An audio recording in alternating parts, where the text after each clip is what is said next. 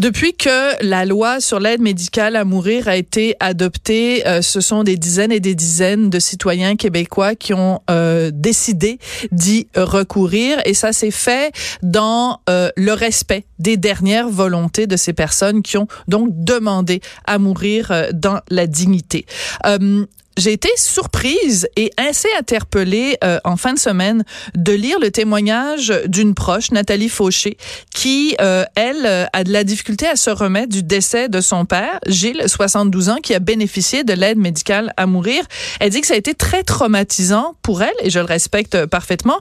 Elle dit qu'on devrait donner plus de préparation à l'entourage, aux proches des gens qui demandent et qui obtiennent l'aide médicale à mourir. Alors, pour en parler, docteur Alain No, il est médecin en soins palliatifs au CHU de Québec. Et c'est quelqu'un qu'on reçoit souvent sur les ondes de Cube Radio pour parler de ce sujet-là. Docteur No, bonjour. Bonjour, Madame Durocher. Bonjour. Quand vous avez euh, lu ce témoignage de Madame Fauché dans le journal, c'est un article signé de ma collègue Catherine Lamontagne dans le journal en fin de semaine, avez-vous été surpris de l'ampleur de la réaction de euh, Madame Fauché?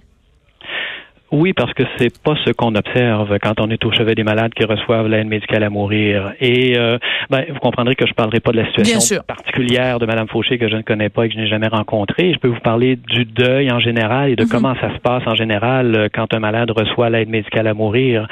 Euh, faut comprendre que euh, le moment de la procédure, quand on administre l'aide médicale à mourir, c'est un moment qui est extrêmement émouvant, évidemment. Euh, il reste que euh, mourir par l'aide médicale à mourir, c'est mourir. Hein? Hmm. Alors, euh, et, et, on réalise avec l'expérience qu'on a maintenant depuis quatre ans que pour la majorité des proches qui sont au chevet, c'est la première fois qu'ils sont confrontés à, au moment, à l'instant là où un malade va décéder. Mhm. Alors c'est forcément un moment très très émouvant, mais ça reste mourir et et et, euh, et c'est pas différent de, de tout ce qu'on a connu des gens qui sont décédés jusqu'à présent. Euh, maintenant, euh, la majorité du temps, ça se passe de façon très sereine. C'est un moment très émouvant. Alors au moment de la procédure, évidemment, et, et plus il y a de gens autour du malade, bien évidemment, plus il y a d'émotions. Mhm. Euh, on, on voit parfois jusqu'à, et moi j'ai eu jusqu'à 20 personnes qui étaient présents au moment du décès du malade. Alors plus vous allez avoir de gens autour, ben les gens vont pleurer. Et, et euh, c'est un moment très solennel parce que juste avant, les gens se faisaient des derniers adieux, se mm. serraient dans les bras, se disaient qu'ils s'aimaient, se disaient des secrets à l'oreille. Mm. Donc c'est un moment très très émouvant. Mais il, il faut après ça voir, parce qu'on retourne systématiquement au chevet à rencontrer la famille, au chevet du malade qui est décédé 15 à 20 minutes plus tard, et les gens sont rendus ailleurs. L'émotion est passée, les gens sont sereins, sont soulagés. Et je vais vous faire un parallèle avec ce qu'on vit un peu dans les funérailles. Quand on va dans des funérailles, hein, vous savez, quand le corps est exposé au salon funéraire, mm. il y a beaucoup d'émotions. Ça culmine au moment où on, va fermer le cercueil. Euh, quand il y a une cérémonie à l'église après, évidemment, ça culmine avec euh, le, moment d'émotion, avec la, sortie du cercueil. Mais quand vous revoyez les gens 30 minutes après, à la, euh, où sont les sandwichs, où, est la réception, les gens sont ailleurs. Mm gens vont rire, les gens vont se parler du défunt, vont se raconter des histoires, l'émotion est passée. Alors, on vit la même chose avec l'aide médicale à mourir. Ça veut pas dire qu'on n'a pas de peine, c'est juste que la peine se manifeste différemment et comme vous l'avez dit, il y a des pics, il y a des pics d'émotions, des, des summums d'émotions. Euh, par contre, je veux juste revenir sur un mot que vous avez utilisé. Vous avez dit le moment où la personne parle, le moment où on administre les différents euh, euh, produits qui vont provoquer la mort. Mm-hmm. Vous dites que c'est un moment qui est émouvant. Mais ce qu'on comprend dans le témoignage de cette dame, c'est que c'est pas juste émouvant, c'est éprouvant parce qu'elle est dit carrément et je comprends qu'on va pas s'attarder non plus sur son cas à elle, mais je pense que ça peut arriver. Elle est dit carrément que elle a vécu un syndrome de choc post-traumatique. Euh, est-ce que ça c'est quelque chose que vous avez vu vous dans votre pratique au cours des quatre dernières années? Euh, avec l'aide médicale à mourir, non. Maintenant, comme médecin de soins palliatifs depuis 34 ans, on rencontre ça évidemment euh, assez souvent.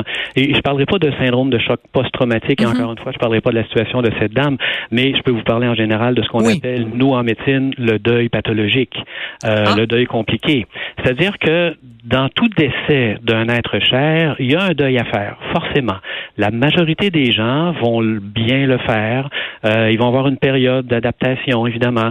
Et, faire le deuil, ben, c'est apprendre à continuer son propre chemin avec le fait que l'être aimé n'est plus là. Mm. Euh, donc, continuer, prendre des fois une autre route ou continuer un chemin un petit peu différent, mais continuer quand même son chemin. Et il existe certaines personnes, et encore une fois, je parle pas nécessairement de cette dame-là, qui vont faire ce qu'on appelle un deuil pathologique, qu'on connaît mm. très bien en médecine, c'est-à-dire des gens qui n'arrivent pas à faire le deuil. Et ça, ben, ça peut tenir à plein de facteurs. Alors, vous pouvez avoir euh, les facteurs de risque du deuil pathologique. Ça peut euh, euh, être lié aux circonstances du décès. Par exemple, un décès subi, inattendu, mhm. un décès par suicide. pensez aux parents dont l'enfant est disparu depuis des années qui voilà. plus de nouvelles. Alors, ça, ça augmente le risque de deuil pathologique. Ou une mort criminelle. J'imagine quelqu'un qui meurt dans un attentat ou quelqu'un qui meurt d'un homicide. Bon, ben là, j'imagine que le choc peut être extrêmement violent. Exactement, les meurtres sordides. Et il peut y avoir des facteurs qui tiennent à l'individu lui-même. Mhm. Alors, puis je vous donne des exemples. Par exemple, euh, une dame qui aurait eu une interruption de grossesse il y a 20 ans, dont elle n'a pas fait le deuil, que l'inconscient a, refoulé, hmm. ben, ça peut être réactivé au moment du décès d'un proche. Très intéressant quelqu'un qui aurait eu une relation fusionnelle avec la personne décédée a plus de chances de le vivre difficilement à, son décès. Au contraire, quelqu'un qui aurait eu une relation conflictuelle avec la personne décédée peut aussi le vivre difficilement après. C'est intéressant que vous disiez ça parce que j'ai le cas de quelqu'un que je connais qui a été victime d'inceste et quand son, son, son père est décédée, ça a été vraiment un traumatisme, pas parce qu'elle était fusionnelle avec son père, mais au contraire parce que ça signifiait la mort de son bourreau finalement. Donc ça, ça peut tout à fait. Donc on comprend, on comprend très bien ça. Mais je veux juste revenir à la spécificité de l'aide médicale à mourir parce que j'espère que vous n'allez pas être choqué par le mot que j'utilise. Il y a comme une sorte de de mise en scène. Mais je, dis ça dans le plus grand respect, bien sûr, pour le travail que vous faites, docteur No, vous le savez très bien. Mais il reste quand même que d'avoir quelqu'un qu'on aime, qui est installé, euh, d'avoir euh, donc tout cet entourage qui est autour, euh, d'avoir le médecin qui arrive et qui, et qui administre la mort en fait. C'est mhm. pas la même chose que on a, on, on, accompagne quelqu'un qu'on aime qui est à l'hôpital et qui meurt meurt de sa belle mort ou qui meurt. Euh, vous comprenez? C'est je pense qu'il y a peut-être un côté de, de, de, cette mise en scène qui peut provoquer euh, une réaction beaucoup plus violente de la part de quelqu'un que si c'est une mort différente de l'aide médicale à mourir. Oui. Euh, vous parlez des rituels qu'on va voir souvent là, qui entourent le, juste avant la procédure d'administration d'aide médicale à mourir. On voit toutes sortes de rituels, évidemment. C'est un aspect qui est différent que l'aide médicale à mourir a qu'on ne connaissait pas avant. Euh, et c'est différent. Et pour moi, c'est pas une question de dire c'est mieux ou c'est pire. Mm-hmm. et vous savez, pour les gens qui ont accompagné un proche qui est décédé après 12 jours de coma et d'agonie, à râler la bouche ouverte, à se demander à tous les jours quand est-ce que ça va se terminer, ça aussi, c'est des périodes difficiles hein, mm. D'accompagnement là du euh, d'un proche qui décède. Et il faut bien se rappeler là plusieurs certaines choses. D'une part, l'aide médicale à mourir, ça n'a pas été mis en place pour soulager les proches. Hein? Alors, ça a été mis en place. Mais c'est important de le rappeler, docteur No. C'est pour soulager la personne qui souffre. C'est pour soulager la personne qui l'a demandé elle-même, pour elle-même, pour se libérer de souffrances qu'elle ne voulait plus tolérer. Hum, c'est important de le rappeler, oui. Deuxième chose dont il faut se rappeler, personne n'est obligé d'être présent au moment de la procédure. C'est le privilège du malade de lancer des invitations, de, de nous dire qui euh, il souhaiterait avoir avec lui. Mais après ça, c'est à chaque individu d'accepter ou non l'invitation. Mhm. Et euh, quelque chose qu'on fait systématiquement, c'est toujours de préparer les gens qui vont être là aussi, leur expliquer tout ce qui va se passer. Voilà. Qu'on va poser comme geste, que le malade va ressentir, et d'être très clair avec les gens que vous êtes invités, mais vous n'êtes pas obligé d'être présent. Si vous n'êtes pas à l'aise, mais, mais est-ce que c'est pas là justement que se pose toute la question? C'est pour ça que je voulais qu'on réfléchisse ensemble suite à cet article qui a été publié en fin de semaine. Est-ce que c'est peut-être pas là qu'il y a peut-être une, une, une faiblesse ou une vulnérabilité? C'est-à-dire que est-ce que dans tous les cas, on prépare bien psychologiquement les gens à, à cette cérémonie-là, euh, à ce rituel-là? Parce que euh, chacun, chaque individu va réagir à sa façon. Il y en a qui sont plus fragiles que d'autres, plus vulnérables que d'autres. Est-ce est-ce que maintenant, après quatre ans d'aide médicale à mourir, est-ce qu'on a assez réfléchi à la préparation psychologique qu'on doit donner à l'entourage en disant, ben voici ce qui va se passer et voici les réactions que vous pourriez théoriquement avoir?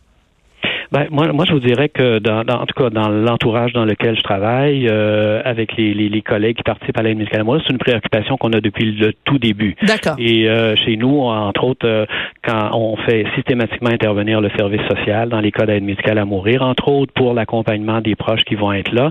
Et c'est très important de, de préparer mm. les proches à, à, à, ce moment-là. Avant et après, docteur No?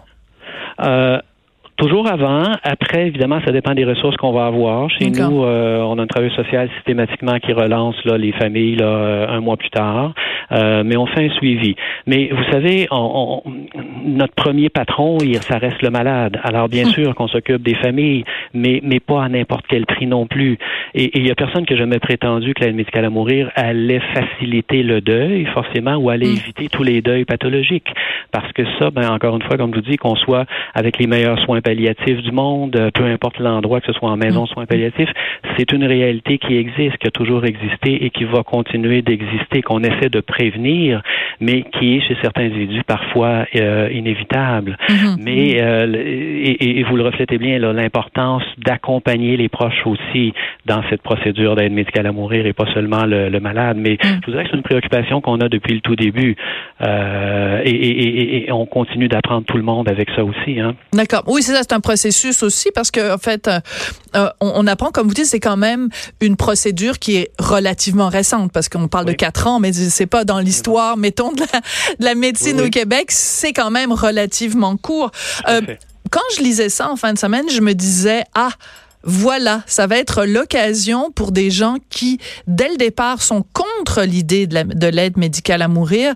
Ça va leur donner une poignée pour s'y opposer en disant, regardez, euh, voilà, euh, il y a des gens que ça traumatise, il y a des gens qui qui, qui en éprouvent un choc, il y a des gens qui sont pas suffisamment préparés. Est-ce que c'est une inquiétude que vous partagez, vous aussi? Est-ce que vous avez peur que ça va donner des munitions aux gens qui sont contre ou qui ont des réticences à l'aide médicale à mourir?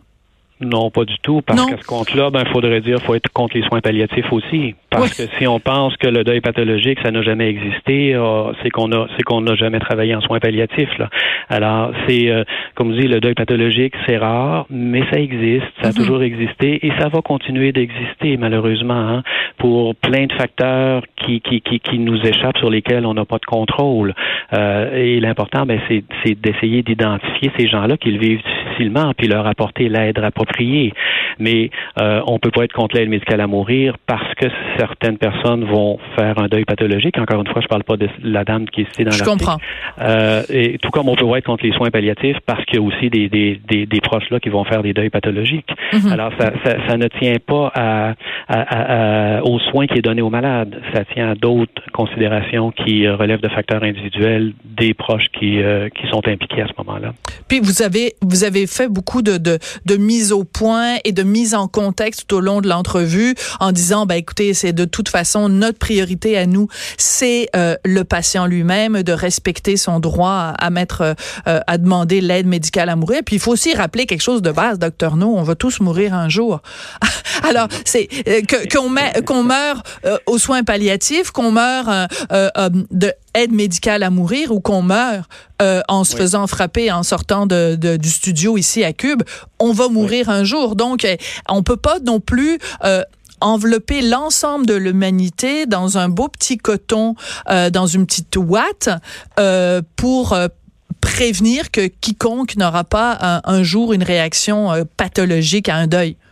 Ben, c'est impossible. Hein? Euh, vous savez, comme vous le dites euh, de façon très sage, nous allons tous mourir un jour. Et la mort, ce sera toujours une expérience difficile pour ceux qui restent. Ce sera toujours une expérience très inconfortable. La majorité vont traverser, euh, comme je vous disais, en faisant leur deuil de façon correcte.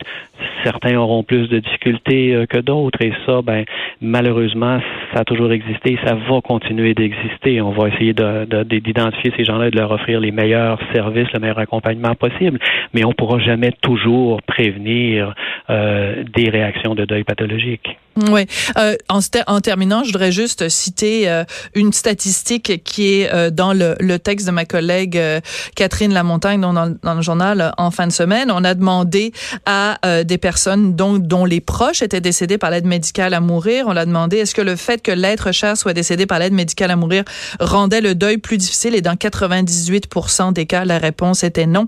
La personne était contente d'avoir été là jusqu'à la fin et de lui avoir tenu la main. Donc, d'avoir pu accompagner euh, cette personne aimée jusque dans ses dernières euh, secondes, son, jusqu'à son dernier souffle, comme on dit. Docteur No, merci beaucoup d'être venu euh, réfléchir à voix haute avec nous sur ce sujet-là. C'est toujours intéressant de, de vous entendre. Je rappelle que vous êtes médecin en soins palliatifs au CHU de Québec. Merci, docteur No. Ça m'a fait grand plaisir. Bonne journée. Merci, au revoir.